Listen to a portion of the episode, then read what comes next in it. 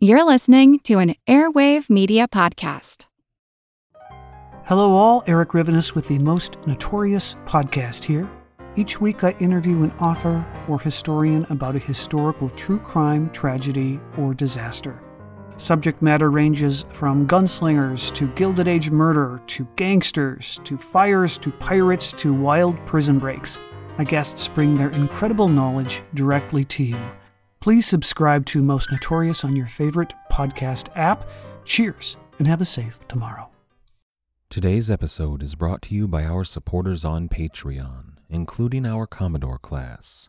That's Commodores Craig, Kenway, Hefei, Jennings, Drunken Dak, Two Gun Tony, the Pirate Nopales, Matthew the Navigator, Bull, Vertigon, Rumgut, and Bootstraps Bailey. And of course our quartermasters, Samuel and Adam.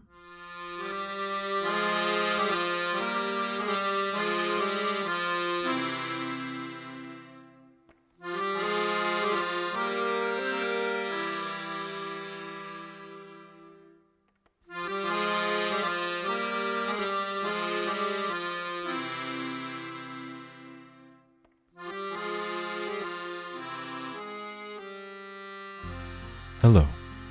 Welcome to the Pirate History Podcast. My name is Matt. Thank you for listening. I have had an episode outlined and mocked up for weeks now about early modern economics and the differing theories between Spain and Portugal on the one hand and England and the Netherlands on the other, at least in regard to empire. But I keep pushing it back. And back, and back, because there's always a Madre de Dios to talk about, or an exciting voyage, or something more fun. In the end, an episode about economic theory is just so boring. I mean, sure, it's probably important on some level to understand the different ways in which these imperial powers oppressed and enslaved, but is it a fun show? Not at all. There's no story, no characters, no drama to invest in. And in reality, those questions are divided upon a pretty thin line. So I'm not going to do that show. Instead, we're going to look at the first journey of the English East India Company, the voyage of James Lancaster and Red Dragon. Now, we're not doing that because it's a particularly consequential voyage. It wasn't. In terms of immediate consequences, there were virtually none. But it does introduce us to the other players in that region at that time. It introduces us to the transition moment between the Spanish and Portuguese in East Asia and the English and Dutch. It will give us a moment to look at those differing economic theories without getting too deep into the philosophy of it. We're going to be looking at that second hand, as it were, through the eyes of the English who were visiting for the first time. This is episode one twenty-eight, The Sea Without End. When we left off, Queen Elizabeth had just granted a charter to the Governor and Company of Merchants of London trading with the East Indies. She did that in December of sixteen hundred. Just over a month later, in February sixteen oh one, James Lancaster had the fleet ready to sail. Now, Lord Clifford was first on the charter, as was proper for a man of his station, but he didn't hold any official position within the company. It was, of course, below him to do so. So he gave command to James Lancaster. Lancaster was the obvious choice here. He was one of the very, very few English commanders who had rounded the Cape of Good Hope. He was one of the few English commanders who had been to Asia. And the other most notable English commanders with those distinctions were either dead or indisposed. Francis Drake and Thomas Cavendish, dead. John Hawkins, old. Richard Hawkins in a Spanish prison. I mean, there really wasn't anybody but Lancaster to take this on. Maybe Walter Raleigh, but he was busy in America at this point. Now, Lancaster had served, in addition to his fifteen ninety-two voyage to India, under Francis Drake and John Hawkins. He was a privateer who was one of the most prominent gentleman adventurers operating, but focus more on the gentleman of that. He was a sensible, pragmatic merchant more than anything else. Red Dragon was the flagship of the fleet and the best prepared. Notably, Red Dragon had barrels of lemon juice on board, and every crewman was going to be given one spoonful of juice a day with breakfast. And I wonder if that's a sign that William Hawkins was on board at the time. Remember, Hawkins was there on Francis Drake's nearly disastrous scurvy-ridden voyage only to have his life saved by lime juice. But we don't know that Hawkins was there. It's, in fact, equally likely that Lancaster was on that same voyage. However, the other three ships in the fleet, the Hector of three hundred tons, the Ascension of two hundred sixty, and the Susan of two hundred forty, they didn't have any lemon juice. Lancaster did not decree that everyone in the fleet had to carry it. He merely chose to carry it on his own ship. But that decision turned out to be a good one. In fact, it saved the voyage. All four ships got caught in the Atlantic doldrums, and they spent far longer at sea than they had originally anticipated. And by the time they reached the Cape of Good Hope, the crews of those three lesser vessels were severely weakened. More than a fifth of the crew had died from scurvy, and nearly all of those were on board one of those three ships. The crew of Red Dragon, on the other hand, were the very picture of vibrant health because every man had a tablespoon of lemon juice every morning. Clearly, that was what kept the crew alive. However, it would take two hundred years for any kind of citrus or anything containing any vitamin C to become official policy within either the Royal Navy or the East India Company. Why? Because a sailor's life is worth less than a barrel of lemon juice. It's no question why so many of these men would go on to turn pirate in the years to come. But for now, the crew of Red Dragon led the rest of the fleet to land at what would become Table Bay. Now, Table Bay is today overseen by Cape Town, South Africa, but of course, there was no European settlement there at the time.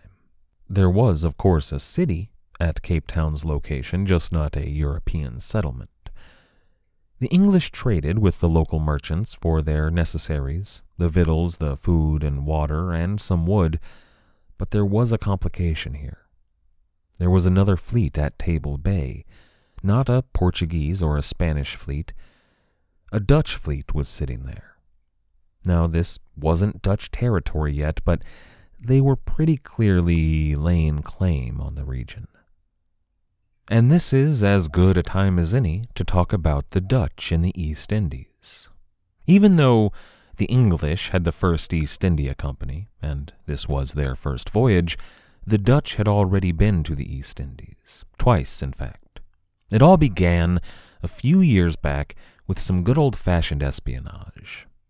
It was in the midst of the Dutch War for Independence against Spain. King Philip had just recently closed all Spanish ports to Dutch traders due to the war. However, the Spanish authorities politely ignored Dutch shipping at Portuguese ports. Even though King Philip was king of both nations, it was kind of a subtle message there, saying, I'm not your enemy, and look, you still need that Iberian trade, and I'm leaving it open for you, so why not just come on home?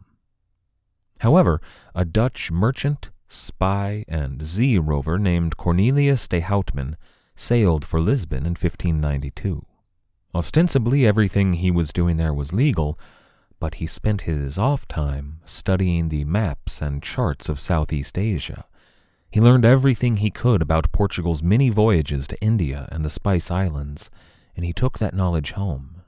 About a year later, in fifteen ninety-five, Cornelius de Houtman and another Amsterdam merchant who had just returned from India organized the Long Distance Company for journeys to India.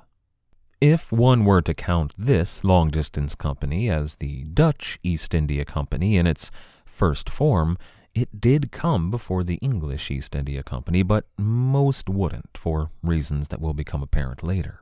The voyage of the long-distance company was scurvy-ridden, and not tremendously successful. A number of men died, and in fact one ship had to be set adrift due to a lack of crew to sail her. Now, they passed right by a major port in Indonesia, Banda Aceh, That's a city on the western end of Sumatra, and usually it would be the first obvious stop. But they had to pass it by because the Portuguese were there already. Instead, they moved on to Java, to the southeast. And their main success on this voyage was the establishment of a trading colony at the small Javanese village of Bantam. This would go on to become the major Dutch settlement in Indonesia. And in fact, yes, the Bantam rooster is named after the roosters found on this island. The second Dutch voyage to Asia, from fifteen ninety-eight to sixteen hundred, was a much greater success. They netted a four hundred percent return on their investment and made the decision, after that voyage, to ask Queen Elizabeth's permission to hire English shipping. We talked about that decision and the repercussions of that decision last time, but this voyage was not, in fact, under the Long Distance Company. It was under a different organization called the New Company for Voyages to East India. The names and the money behind this voyage came from different people, so it wasn't the same organization. And in the wake of that windfall, that four hundred percent return on their investment, every Dutch merchant who had a ship and a crew set sail for Asia. There was a flood of Dutch ships sailing south and east. There were at least three and maybe as many as six different Dutch companies on one of these voyages when James Lancaster arrived at South Africa at Table Bay. There weren't any open hostilities here. Everything was friendly on the surface, but it was tense. Kind of a, "Hi there, Admiral Lancaster. Where, uh, where are you going with that fleet of yours?" So the English got out of there as soon as possible. They didn't want to push their luck, only to make landfall at Madagascar, which would soon become a traditional English stopover. It became a necessary English stopover in the later years when the Dutch would officially begin their colony at Cape Town, and they became openly hostile with the English. There at Madagascar, they traded for food and water, and they constructed a pinnace from a kit that they had on board Red Dragon. However, even though they were all recovered from scurvy, the crews ran into another health concern. The diarist on board Red Dragon wrote, quote, "Those that died here died most of the flux, which, in our opinion, came with the waters we drank." End quote. They're talking about dysentery. And that's what it was. It tore through the ranks of the fleet. But it wasn't the only killer. For example, the first mate of Red Dragon did die from dysentery, and he was going to be buried there at Madagascar on shore when the captain of the Ascension, Captain Brand, was being rowed ashore by the Ascension's bosun's mate. And then a crewman on board the Ascension, probably a gunner, decided to shoot off a volley in commemoration of his fallen comrade, the first mate of Red Dragon. That volley would score a direct hit on the boat carrying Captain Brand and the bosun's mate, and it would kill both of them. Turned out to be handy because alongside the mate of Red Dragon, Captain Brand and the bosun's mate were duly buried. Much like the buying of lemon juice, it would take many, many years for the company or the Royal Navy to pass official guidelines about when it was appropriate to fire off commemorative or salutary shots. The voyage was a bit chaotic, but once they left Madagascar, things started going a lot more smoothly. Lancaster and his fellow captains were comfortable in the Indian Ocean, and they made it safely to Sumatra. They landed at the largest city in western Indonesia. That city was considered at the time, as it is today in fact, the door to Mecca, or sometimes it was called the Porch of Mecca. It was the last stopover for Muslims from Southeast Asia on their pilgrimage to Mecca. That city was Banda Aceh. That city was the seat of a sultanate that had very close ties to Mughal India. It had also served as a Portuguese trading post for several decades, not a Portuguese colony. There were already plenty of people there. No, they just had a presence in the region and had a loose trade alliance with the people of Banda Aceh. And here we have the opportunity to talk about Portuguese imperial policy, to talk about how they succeeded and why, after a century, they failed in Asia. The Portuguese carrack was the first ship to truly conquer the waves, even before the Spanish galleon. A twentieth century Portuguese poet named Fernando Pessoa wrote, quote, "A sea with limits may be Greek or Roman. The sea without end is Portuguese." End quote. Their territory stretched from Brazil to Africa to Indonesia, all on the back of the carrack. It was nearly as large as the territory that was occupied by Polynesians, but this was all under one single ruler.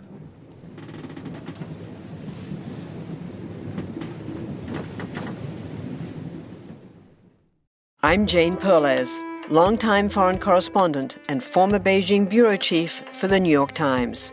I've been a foreign correspondent in lots of places, Somalia, Indonesia, Pakistan, but nowhere as important to the world as China. I mean, China is not dropping anti-democratic paratroopers into Montana.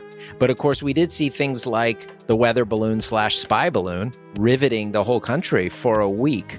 This is Face Off, an eight-part series in which we'll take you behind the scenes to key moments in the tumultuous U S China relationship. We'll speak with a diplomat, a spy, a tech reporter, a U S admiral, even Yo-Yo Ma.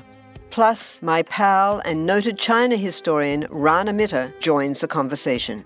We'll look at what's driving the two nations apart and explore whether anything can help bring them back together.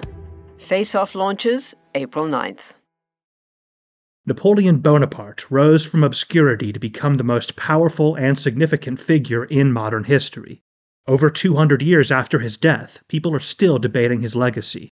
He was a man of contradictions, a tyrant and a reformer, a liberator and an oppressor, a revolutionary and a reactionary.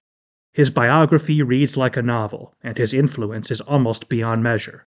I'm Everett Rummage, host of the Age of Napoleon podcast, and every month I delve into the turbulent life and times of one of the greatest characters in history, and explore the world that shaped him in all its glory and tragedy. It's a story of great battles and campaigns, political intrigue, and massive social and economic change. But it's also a story about people, populated with remarkable characters. I hope you'll join me as I examine this fascinating era of history. Find The Age of Napoleon wherever you get your podcasts. However, the Portuguese style of empire was different than that of, say, Spain, or later of England and France. And that's what I think most of us think of when we think about colonialism. You know, Spain would claim territory in huge swaths. They would topple great empires like the Aztecs in their quest to control America. The Spanish took over cities, and if one of those cities proved too limiting, they just build a new one. They sailed over tens of thousands of settlers. They put down roots. They started having kids. And all of that led to a deeply complicated and troublesome caste system that proved to be costly and occasionally uneven. But remember, Spain was operating on the viceroyal system. They had viceroys claiming whatever land they could and occasionally fighting each other for yet greater control. That's the system of a large country, a country with a lot of people and powerful rulers. Portugal was not a large country. They didn't have a ton of people. What they had were ships and a loose alliance with the English, which gave them access to even more vessels. So they didn't build an empire of land and colonists. They built an empire of the sea. Practically speaking, in real-world terms, that translates to small colonies in strategic locations, not, you know, Mexico. The Portuguese would conquer port cities if they had to. Sometimes they would just found new cities, or occasionally they would make alliances with local rulers. Whatever they had to do, they did to set up shop at these strategically placed locations. Whatever the tactic, though, they amounted to essentially supply depots and centers of commerce with which they bought and stored spices. They would occasionally have a few farms, but that was mostly just to supply the ships that would be coming in and to feed the people that lived there. They didn't have massive, sprawling plantations. It's a system that, well, it's not without the potential for abuse, but at first it worked smoothly enough. The Indonesians had lost the European market in fourteen fifty-three, essentially, and they were happy to have that market reopened. But the Portuguese would take advantage. Once they were firmly established, they started making demands. They demanded lower prices and more privileges, and then monopolistic contracts. And they did so because they could. The Portuguese were in a position to demand whatever they wanted. There was no competition, after all. But by sixteen oh one, there was competition, and it was growing quickly. The Dutch were out here cutting deals left and right. They were looking to undercut the Portuguese, and they were offering amazing prices. And beyond that, the Dutch were competing with one another. All of those many and varied Dutch voyages that suddenly appeared in Indonesia were all competing with one another to get the most spices possible. So, the Sultan of Banda Aceh realized he was in the position to make demands of his own. In this case, he demanded a Portuguese maiden for his harem. The Portuguese commander, the man who was essentially the admiral of Banda Aceh, uh, the man who the Sultan made that demand of, said, "Yeah, sure, whatever you want, buddy," but he had no intention of actually complying with the order. I mean, who was this guy to make demands of Portugal, after all? But then, when the commander failed to deliver that maiden, the Sultan, now in a position to make demands, just kicked him out. I imagine at some point the commander turned around and said, "Wait, what? You were serious about that?" But he was already out the door. You see, the Sultan had just had word that a Dutch flotilla had passed by only two weeks ago. Now, they were in the Spice Islands at the moment, but on their return voyage they would be sure to notice the lack of a Portuguese presence in Banda Aceh. And if not, well, someone would happen along. And that someone did happen along, James Lancaster of England in Red Dragon. He wasn't Dutch, but, you know, that's close enough. He just sailed in with no prior knowledge of any of what I just talked about, only trying to find a port. The Sultan gave the English a magnificent welcome. It was similar in tenor to the welcome that Charles Swan and William Dampier enjoyed in the Philippines, only grandiose in scale. The Sultan brought out elephants to carry the officers into the center of the city, to his palace. Once they were there, he assembled the captains of the fleet and allowed them to enjoy a rare and exciting dance performed by what the biographer called, quote, "the king's damsels." They ate all the finest foods and enjoyed all the luxuries available in Banda Aceh. Some of these were the sort of pleasures about which it would have been inappropriate to write at the time. Others of these were the sort of luxuries that would have been frowned upon in the Muslim world, but apparently the Sultan of Banda Aceh had no problems with drink. They would, according to later chroniclers, hold festivities in the middle of a river, with men submerged up to their chests and floating tables. Boats of beautiful servants would bring around food and drink to all of the revelers, who would drink and eat all day out in the river. You know, I recently went on a float trip.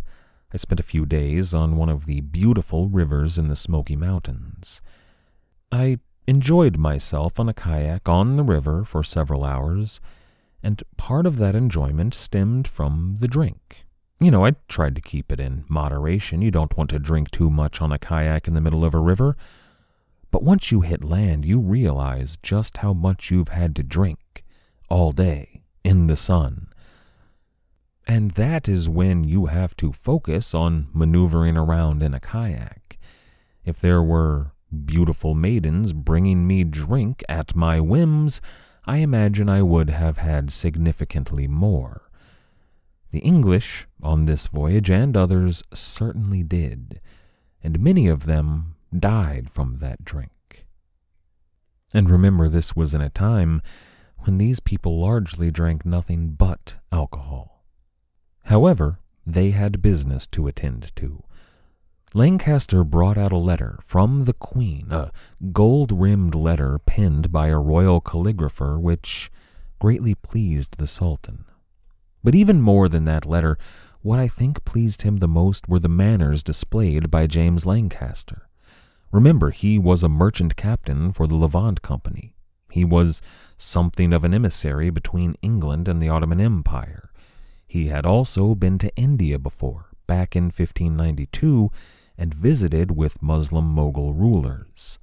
And that empire was the home nation of this sultan here, so Sir James knew all of the proprieties. The sultan was happy with the English and welcomed them as trading partners. They signed the necessary contracts. The English took over management of the formerly Portuguese factory, and then they began to bargain.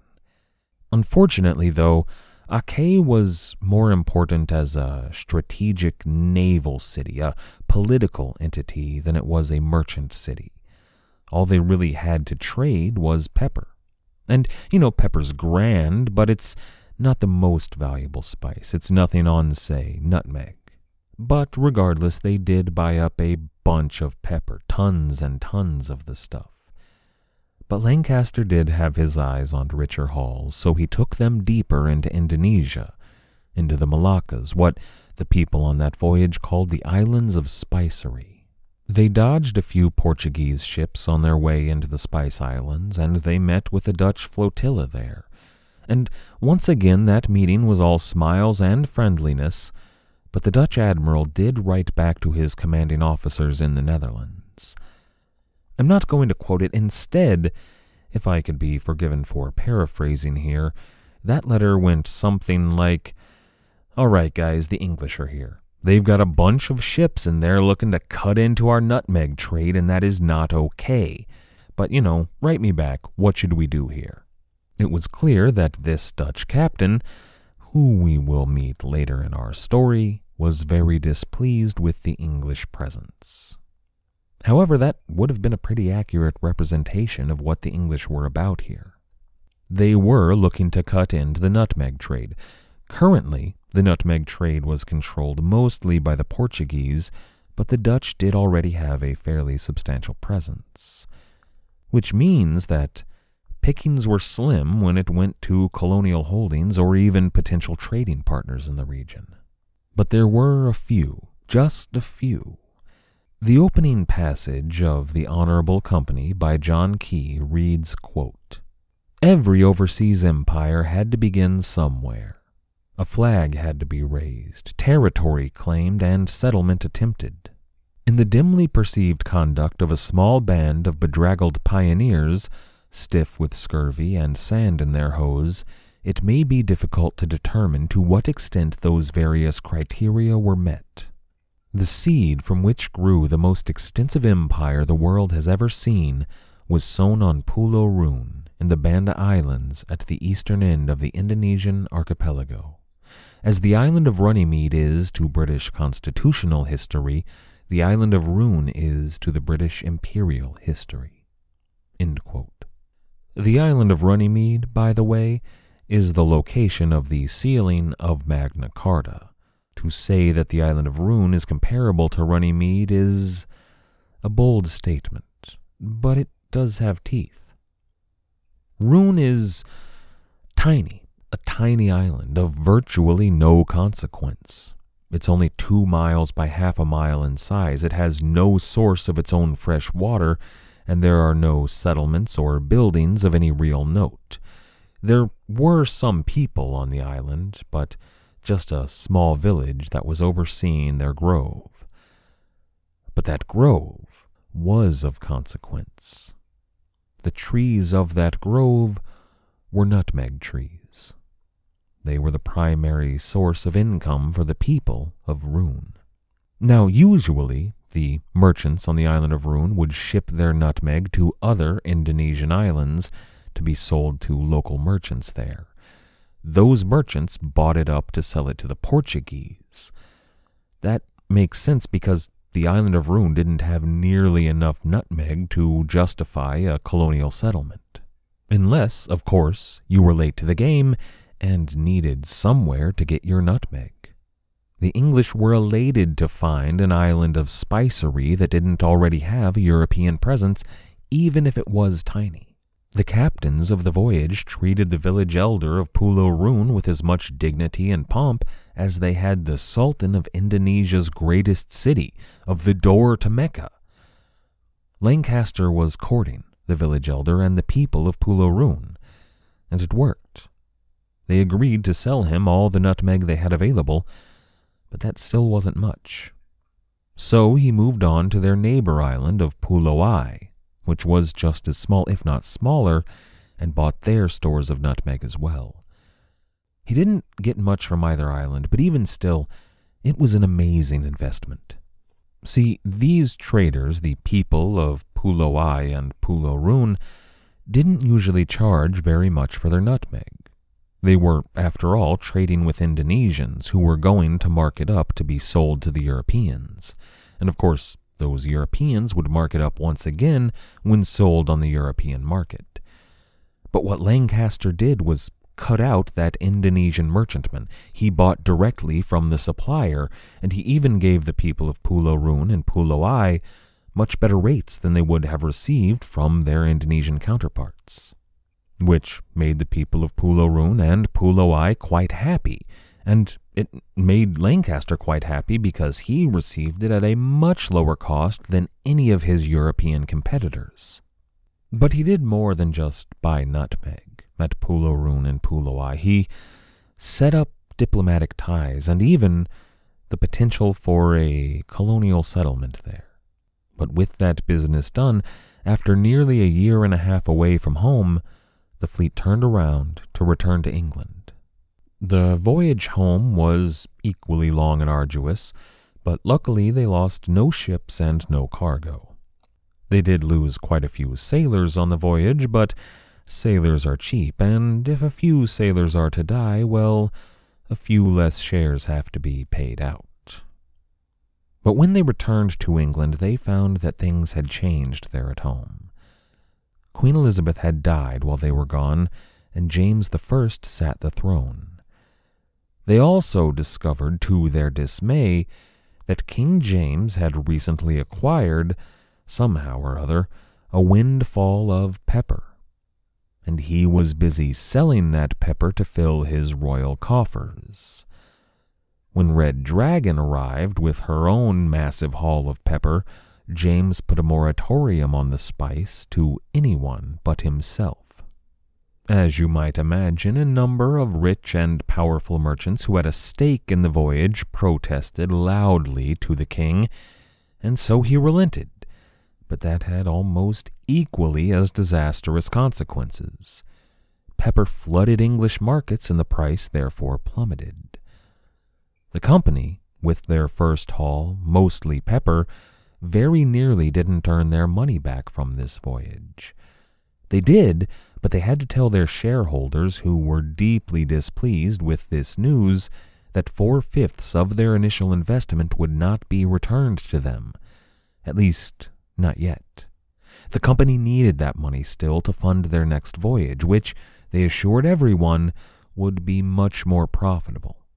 They did, after all, have a line on that sweet, sweet nutmeg trade, and that would in fact be a lot more profitable.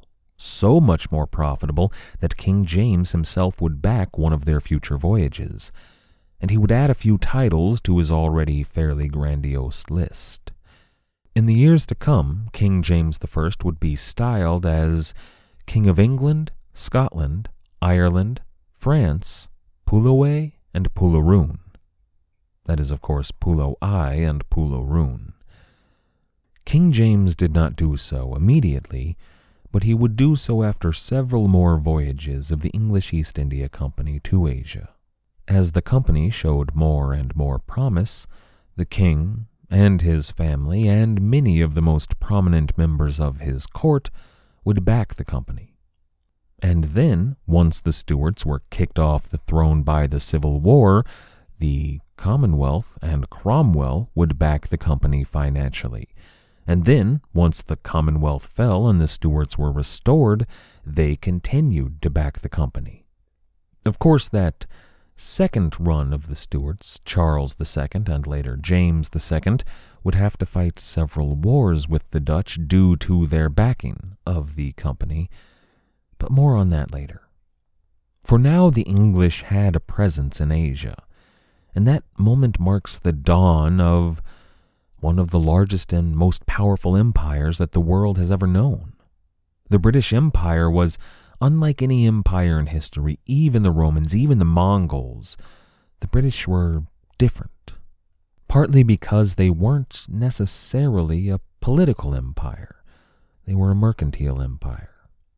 And I think, partly due to that mercenary nature of this empire, the people of Southeast Asia and India and China were facing what would become one of the darkest periods of their entire history. Of course, that's all for the future. Next time, we're going to look at the expansion of the English East India Company as well as the Dutch presence in the East Indies. We're going to discuss the ever-changing landscape in Southeast Asia and look at the wars that were fought over control of the spice trade. And we're going to see how drastically that culture shifted between Queen Elizabeth and eventually the Glorious Revolution, which will bring us up to date with the crew of Signet, with William Dampier and Charles Swan, who were currently on the fringes of company power, but we're about to run headlong into the English and Dutch East India Companies. But before we leave today, I'd like to leave you with a hypothetical. I've spent the last three episodes talking about the relatively heroic, or if at least exciting, origins of the East India Company, the dashing, adventurous nature of the men who founded the company in its infancy. So imagine that you were a young southwestern Englishman in, say, seventeen fourteen. Maybe you're from Devonshire, and your father had been a sailor, and his father before him, so of course you were also a sailor. You'd grown up hearing stories of Devon's greatest sons. I'm talking about big names here. Francis Drake and the Hawkins clan, people like Walter Raleigh. All of them were from your region of England, and all of them had signed up to fight the Spanish in the Great Anglo-Spanish War, and they'd done so as privateers in service of their monarch and their country. And for that bravery, for the heroism that they showed, they were knighted, some of them were landed, they grew to be rich and powerful and celebrated, famous men. And some of those men went on to found the East India Company, the most powerful organization in your whole nation. That is what awaits those who serve their country. And so when your country calls upon you to fight in the war, this time a war of the Spanish succession, you follow in the footsteps of your forebears, of Francis Drake and the Hawkins. You sign up to become a privateer, and you fight, and you suffer, and you lose friends, but all through it, you prosper, and you win profits for England. And then, after the war is done, England abandons you. They leave you on an island, a backwater, on the other side of the world with absolutely no support structure in place. They take their ships with them, and you realize that all of the glories of your forebears are a thing of the past.